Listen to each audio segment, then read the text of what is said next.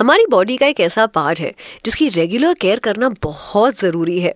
लेकिन हम उसकी केयर के नाम पर सिंपली उसे कट कर लेते हैं या फिर कलर हाय मैं हूँ पूजा और ये है मेरा हेल्दी ज़िंदगी podcast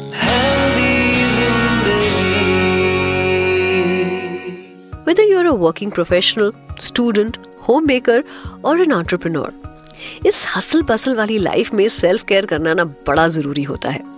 आज के इस पॉडकास्ट में हम हमारी बॉडी के उस पार्ट के बारे में बात करेंगे, जिसकी केयर के लिए हम में से मैक्सिमम लोगों के पास सिर्फ़ एक कटर होता है which is a nail cutter nail हमारी बॉडी के सबसे इम्पोर्टेंट पार्ट्स में से एक होता है, जो इंटरनल हेल्थ के बारे में भी बताता है, और अगर प्रॉपर केयर ना हो तो हम बहुत बीमार भी हो सकते हैं। हम सबने बचपन से ही पढ़ा है कि नेल्स को साफ़ रखना कितना ज़रूरी है। उसके लिए नाखून टाइम टाइम पे काटना बार बार हाथ धोना, ये बेसिक सेल्फ केयर रूटीन्स हैं जिनको फॉलो करना ना बड़ा इंपॉर्टेंट होता है।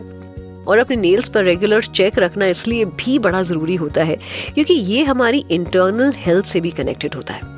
जैसे अगर आपके नेल्स पर व्हाइट स्पॉट्स हैं which means your body is lacking of minerals या फिर आपके नेल्स पर कोई एलर्जिक रिफ्लेक्शन है, या नेल्स पील ऑफ़ हो रहे हैं तो आयरन डेफिशिएंसी भी हो सकती है आपके नेल्स आपकी skin health lung disease anaemia जैसी प्रॉब्लम्स के बारे में इंडिकेट कर सकते हैं इसीलिए नेल हेल्थ को इग्नोर करना is not a wise move nails हाथों के हो या पैरों के दोनों के ग्रोथ रेट को अगर देखा जाए तो फिंगर नेल्स और टो नेल्स में ज़्यादा डिफरेंस नहीं है ये हमारी फिंगर्स को स्ट्रेंथन करते हैं वायरस इन्फेक्शन से प्रोटेक्ट करते हैं और मोटर एक्टिविटी को काफ़ी एनहेंस करते हैं नेल हेल्थ को देखने का नज़रिया इसलिए भी ज़रूरी है जिससे हम अपने नेल्स की प्रॉपर केयर की इम्पोर्टेंस को समझें, जो शायद इतनी मुश्किल भी नहीं है, लेकिन हमें लगता है we don't really need to get into that effort nail health को बेटर समझने के लिए हमें सीसीएम का फॉर्मूला समझना पड़ेगा which is cut clean and moisturise ये वो बेसिक टिप है जो एक्चुअली में लोग फॉलो ही नहीं करते हैं,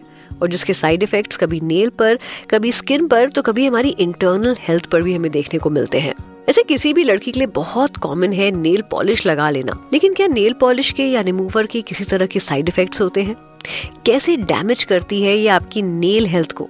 इसके बारे में कोई बात नहीं करता। मैं आपको बता दूँ कि मार्केट में कई तरह की नेल पॉलिश अवेलेबल है, जिसे खरीदते वक्त कलर ब्रांड या उसका प्राइस आप कॉमनली देखती हैं।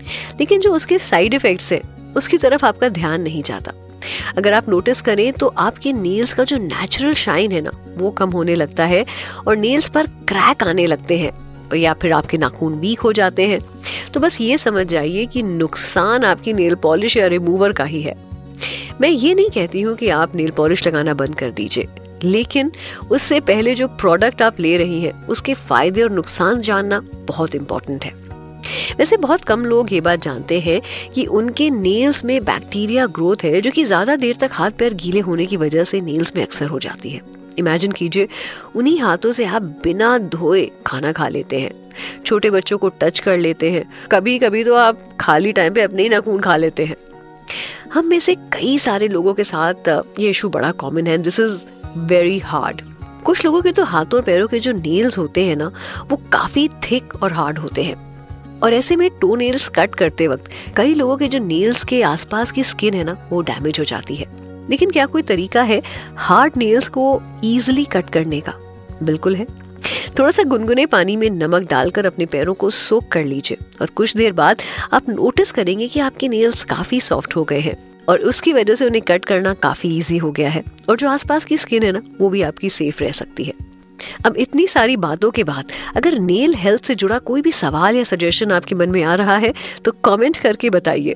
और अगली हेल्दी ज़िंदगी पॉडकास्ट में एक नए टॉपिक के साथ मैं आपसे मुलाकात करूँगी till then stay happy and stay healthy and do tune in to H T health shorts Hindi for healthy ज़िंदगी podcast with me Pooja please use the information in this podcast as per your description kindly seek medical advice before implementing suggestions You were listening to Health Shots brought to you by HT Smartcast. HT Smartcast.